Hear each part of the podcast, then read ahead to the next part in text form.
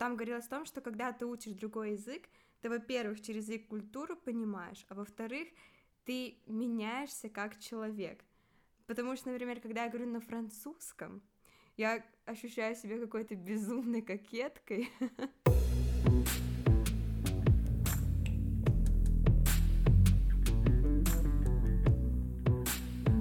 Мы на подкасте «Социальный экспериментатор». Соня, кто ты?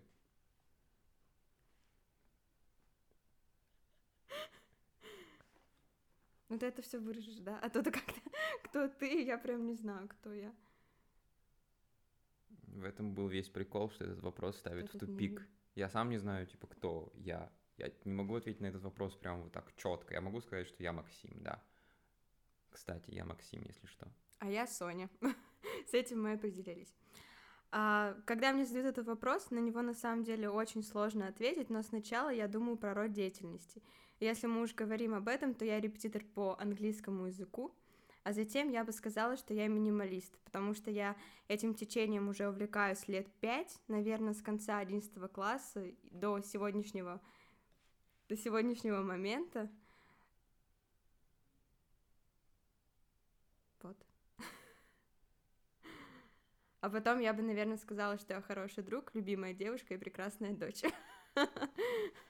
А, да, ты так считаешь? Да, я считаю, что я прекрасная девушка, очень добрая дочь.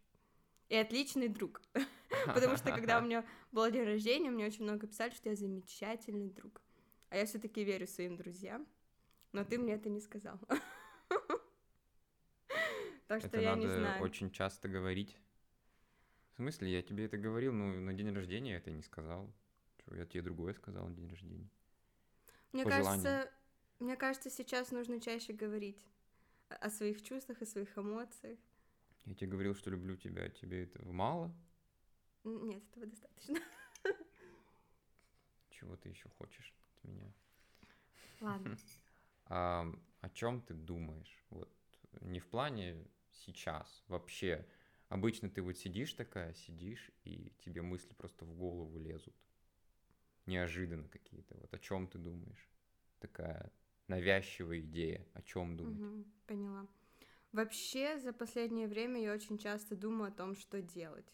Причем, что бы я ни делала, я все равно думаю о том, что делать. В плане, да, сейчас я репетитор, да, я чем-то увлекаюсь, но что делать дальше? Так время покажет. Что сейчас-то думать? Я понимаю, что время покажет, но мне как-то сложно довериться времени. Я все равно думаю, что же мне делать, что же будет дальше, что же через 5, через 10 лет. И с теми людьми ли я вообще нахожусь сейчас. То ли я делаю, может быть, я себя не слышу и делаю то, что я когда-то, например, лет 7 назад думала, что да, я буду этим заниматься. И я шла с этой целью, я поступила в университет, я развивалась в этом направлении, развиваюсь сейчас. Но правда ли это я? Не скажу, что меня часто этот вопрос, но иногда я прямо об этом начинаю думать. Ага, это твоя навязчивая мысль, да? это моя навязчивая мысль, что делать. Да. Забавно. Я от нее избавился не так давно, если что. Я тебя поздравляю с этим, я бы тоже хотела. А, Нет, с одной стороны, мне нравится об этом думать и поддавать вопросу все действия, которые я делаю. Например, это правильно, все так Это должны делать. правильно, но только за последнее время мы стали говорить об осознанности. И эта проблема как-то стала подниматься и в соцсетях, и, в принципе, в общениях с людьми. Может, просто подросло наше поколение? Может быть. Но я бы не совсем с этим согласилась, потому что и взрослые сейчас, например, поколение наших родителей, они все чаще эти вопросы А. задают. Я думаю, это в большей степени связано с тем, что многие психологи в интернете пишут про синдром самозванца. Возможно. Я себя тоже таким считаю. Вот. В принципе, вот я считаю, ты, если тебе сейчас хорошо, тебе сейчас комфортно, наслаждайся моментом, потому что завтра может что-то измениться. Нет, я этим и стараюсь наслаждаться. Просто Не, я а думаю, чё- а что? А может быть, мне что-то другое попробовать? Так Но пробуй. вопрос что? Я не знаю. Ты столкнешься с этим и поймешь, что вот надо попробовать. Ладно. Это, не знаю, это как меню читать в ресторане. Ты читаешь такой, о, тирамису. Не пробовал никогда. Именно вот в этом ресторане, Мгм. типа, надо попробовать тирамису здесь, потому что оно может другим быть. Да. И тут вот точно так же ты в жизни вот, не знаю, увидел какого-то там человека, что он, не знаю, кормит голубей, а ты ни разу не кормил голубей, ты такой, блин, надо попробовать. Как я не люблю голубей. Я понимаю, но это вот первый пример, что пришел на ладно. голову. Ладно, получается, ты занимаешься английским и немножко французским. Немножко французским, да. Что тебе нравится в английском языке? Ты им занимаешься потому, что он вот на мировом уровне? Ну, в смысле, все на нем общаются, в интернете очень много о нем информации. Или у тебя есть какая-то прям пристрастие к языку английскому? Я думаю, самое первое, почему я его учу, это да, это его масштаб, и что ты себя нас- по-настоящему чувствуешь свободным, когда ты владеешь каким-то языком. Когда ты едешь в другую страну, и ты не думаешь о том, что, блин, а если там я что-то потеряю, что мне делать, или если я не найду дорогу, или если что-то случится. Нет, у тебя нет проблем, потому что, к счастью, сейчас много где есть английский язык. Мгм. И я недавно читала статью, честно не помню автора, но там говорилось о том, что когда ты учишь другой язык, ты, во-первых, через язык культуру понимаешь, а во-вторых, ты меняешься как человек. Потому что, например, когда я говорю на французском, я ощущаю себя какой-то безумной кокеткой, не знаю, какой-то соблазнительницей. На английском я себя чувствую какой-то странной бы условно, какой-то более продвинутой, более современной. Потому что это язык программирования тоже. Ну, все языки Возможно. программирования английские. Возможно. Хотя нет, не все. Ну, Когда я, большинство. когда я посещаю занятия сербского, я чувствую себя какой-то такой более славянкой, какой-то... в лес хочется идти. Как-то в лес хочется, какие-то природные мотивы, да.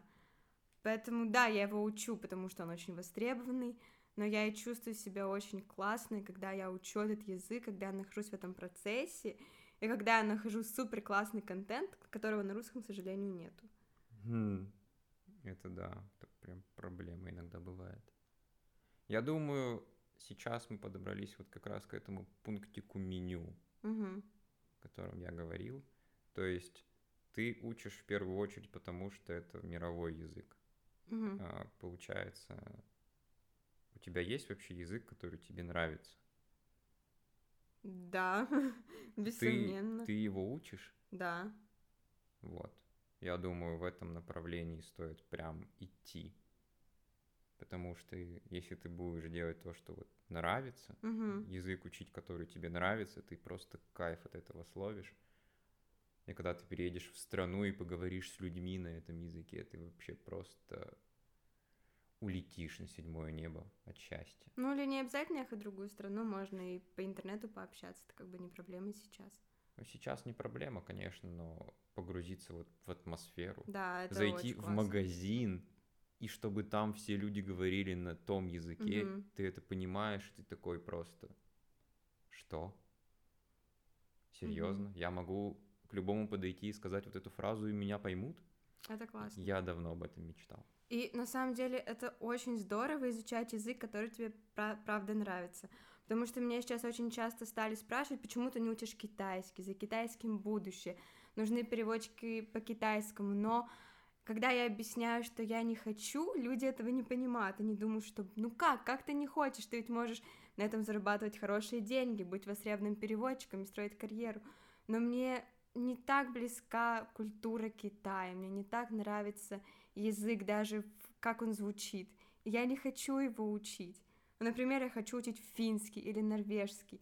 Да, они не такие востребованные, да, преподавателей нужно мало по этим языкам, и переводчики по этим языкам особо тоже не требуются, но мне так нравится, во-первых, культура скандинавская, весь этот, вся эта зацикленность на, как сказать, на качестве жизни, на комфорте людей, на взаимодействии архитектуры и природы. Да, это у них хорошо получается. Да, и мы можем это заимствовать, но почему-то мы это не делаем. Просто не всем такие мысли в голову приходят. Вот мне, допустим, эти мысли вообще в голову не приходили. Они, возможно, не приходят, потому что люди просто этого не видели. Возможно. А ты видела? Да, А, я На была картинках. в Финляндии. А, ты Нет, была- я а, в Финляндии же была. была два раза, да. Я должна а, была еще в прошлом году доехать до Норвегии, но К сожалению, у нас сломалась машина, и мы не доехали. Да. Пришлось ехать экстренно в Питер. Но я все-таки хочу очень. Но в Швеции я была. В Швеции, в Дании и в Финляндии. А это все считаются скандинавские страны. Ты вот пока говорила, я вспомнил про Франклина, вроде Франклина э, или Рузвельта. Точно не помню. Мгм. Суть в истории, не в личности. А, в школе дали задание написать сочинение, что для тебя значит успех, вроде Мгм. стать успешным человеком. Все начали расписывать, что я хочу заработать миллион, я хочу себе там Porsche Cayenne, допустим, я хочу себе 10 лошадей, 10 баранов. А вот Франклин, Рузвельт, там, неважно кто, Мгм. написал, что хочет быть счастливым. А, там было сочинение на тему, кем ты хочешь быть в будущем, то есть во взрослой жизни. И вот все расписали, а он написал, что он хочет быть счастливым, и его с этой проповедью Мгм. прогнали. То есть учительница сказала, ты сочинение было не об этом, алло. А он говорит, что вообще-то сочинение было как раз об этом. То есть она его не понимала, его никто не понял тогда в школе. То есть это были не те люди, которые это, это поняли. Но суть в том, что он хотел быть счастливым, и он к этому стремился, шел. Ну, ты знаешь, мне кажется, в наше время бы это восприняли очень, очень хорошо, потому что сейчас у нас как раз есть тенденция в том, что не стоит зацикливаться на деньгах, на богатствах, на успехе в плане карьеры, и психологи об этом тоже много говорят, как зацикливаться на том, хорошо ли тебе сейчас, комфортно ли ты себя чувствуешь, чувствуешь ли ты себя счастливым, когда делаешь то, что ты делаешь. И мне кажется, вот сейчас, в наше время, его бы все поддержали и поняли. Но А, тогда время было, мне кажется, другое, зацикленности были другие, поэтому его, может быть, восприняли как немножко безумца, и поэтому выгнали. Но сейчас, особенно наше поколение, мне кажется, его без проблем поняли. Я думаю, что да. Вообще, Просто он как будто бы опережал свое время. Ну, есть такие личности, про которых так хочется говорить. Ну, гении, они, в принципе, как правило, опережают время. Гении и безумцы. И безумцы. Ну, гении есть безумцы. В какой-то степени. Не сказал бы, что это прям всегда Н- равнозначно. Не всегда. Ну, всегда же есть исключения. Да. Так что можно и так назвать. Я вот сейчас призадумался, типа, с чего вдруг э, люди начали переходить на осознанность. И я вспомнил то, что раньше, как мы жили раньше, там было какое-то крепостное право, в Америке там было рабство, то есть люди делились на какие-то классы, сословия, Мгм. и ты в этом сословии находишься, и тебе выйти из него трудно. Ну, как-то там можно было, конечно, что-то крутиться, вертеться, но это было трудно. Но если ты хотел выйти, ты, конечно, выйдешь. И прикол-то в том, что тогда люди, получается, не были осознанными. То есть они не понимали, чего хотят, что есть, например, у человека замок, он не задумывается там о вообще жизни своей, у него есть кони, есть там машина, пускай, есть Прислуга. есть прислуга, да. И он живет такой жизнью, он другой жизни не видел. Как бы вообще по идее, если он начнет там заниматься, условно говоря, ремонтом автомобилей, откроет свою автомастерскую, его никто не поймет, потому что это сословие, которое должно просто наслаждаться жизнью, и все. Отдыхать. Это там другие люди третьего сорта должны чинить автомобили, это к ним мы должны приезжать, и не к тебе. Хотя, по идее это, любой человек должен заниматься тем, чем он хочет. И вот из этих всяких э, революций, родиной революции является кто? Франция. Молодец, что сказала. Родиной, матерью революции является Франция. И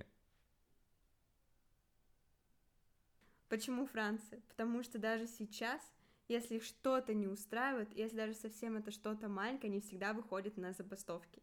И очень часто, я общалась с французами, они говорили, что у них по утрам может возникать проблема с транспортом, потому что какой-то, какому-то французу что-то не понравилось, и он решил устроить забастовку.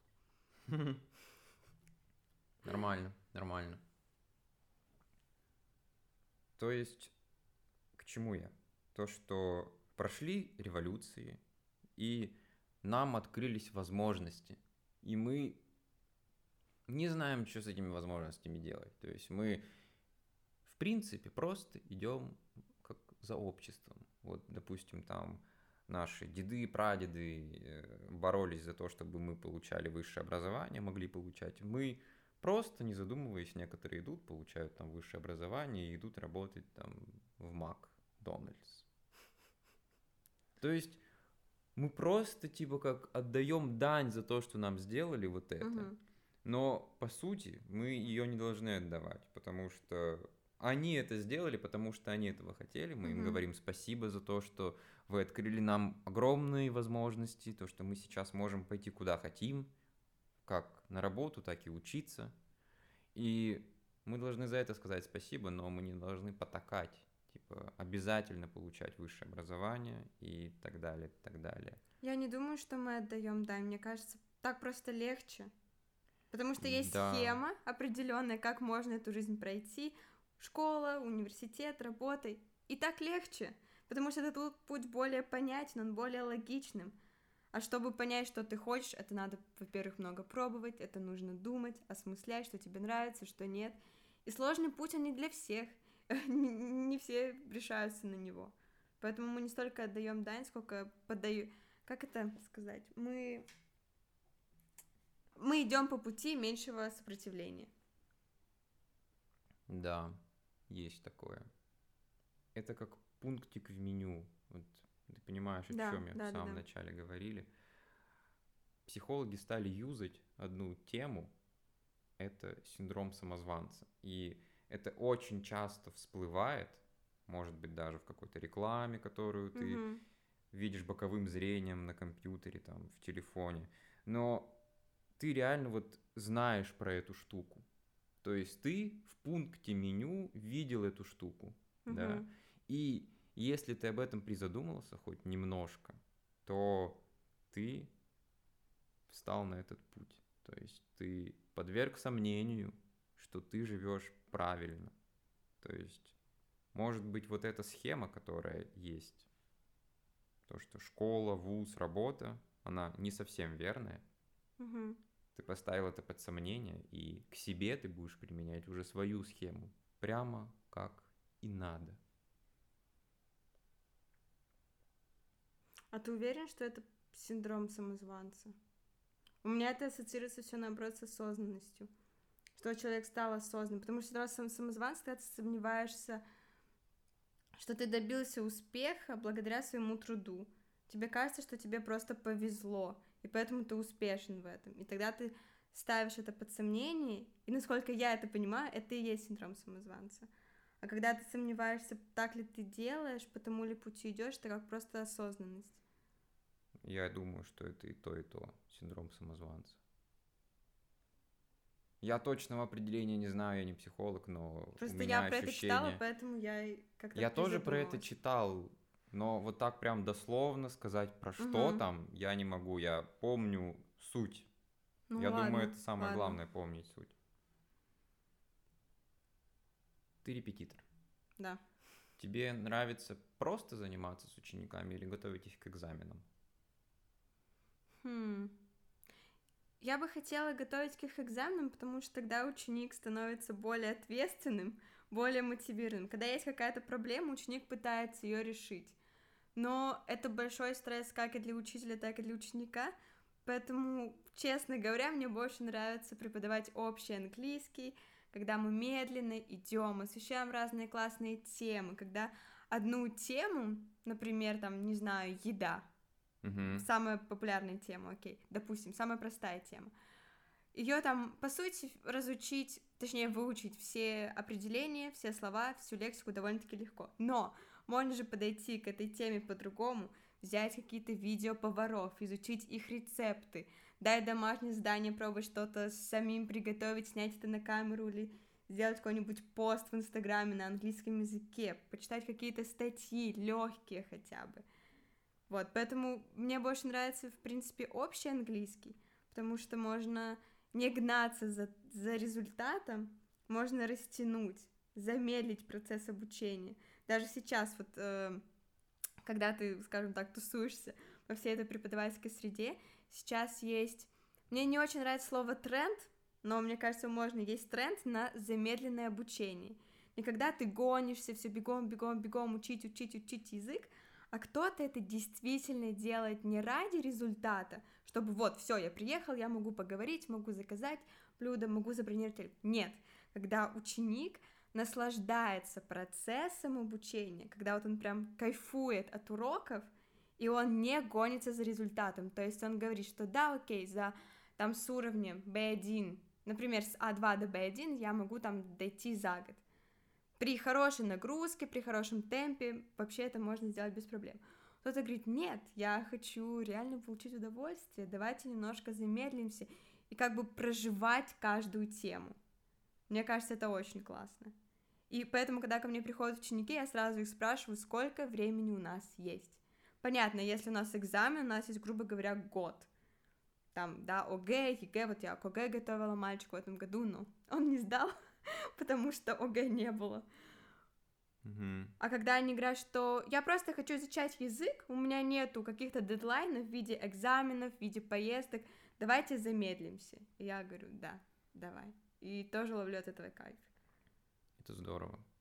Это, это потрясающе, я тебе могу сказать. Это здорово, что прям тебе это нравится, ты кайфуешь от этого. Да. Я рад за тебя. От Но души. вот с детьми замедляться не получается. Потому что с детьми надо, наоборот, все очень быстро, менять вид деятельности, чтобы они не уставали, чтобы им всегда было интересно. Они не будут целый урок дискутировать на тему минимализма, например. Нет, это вряд ли. да, или на какие-то сложные темы. Ну и с детьми можно поговорить про тему дружбы, товарищества, но вам еще уровень не позволяет э, прям дискутировать. Вы можете какие-то диалоги, как-то обмениваться фразами, отвечать на какие-то базовые вопросы, но так растянуть, как взрослыми, нет. И это мы возвращаемся к тому моменту, почему я бы хотела больше работать с подростками и взрослыми. У тебя увеличивается, во-первых, спектр тем, увеличивается в какой-то степени время, и Порой, но не всегда увеличивается интерес. Угу. То есть а, люди, которые уже становятся подростками, угу. они уже более осознанные, да? Сейчас Поэтому... взрослеют быстрее. Да. Как ни крути. Да, это очень заметно. Поэтому даже в 14 лет вы можете затрагивать и политические темы, и темы, связанные, не знаю, с мировоззрением, если так можно выразиться. Можно. Можно, да, отлично. Поэтому, когда ты работаешь с детьми, у вас есть этот набор базовых тем, еда, животные, это интересно, это весело, но когда у тебя из года в год эти темы, как-то немножко скучно.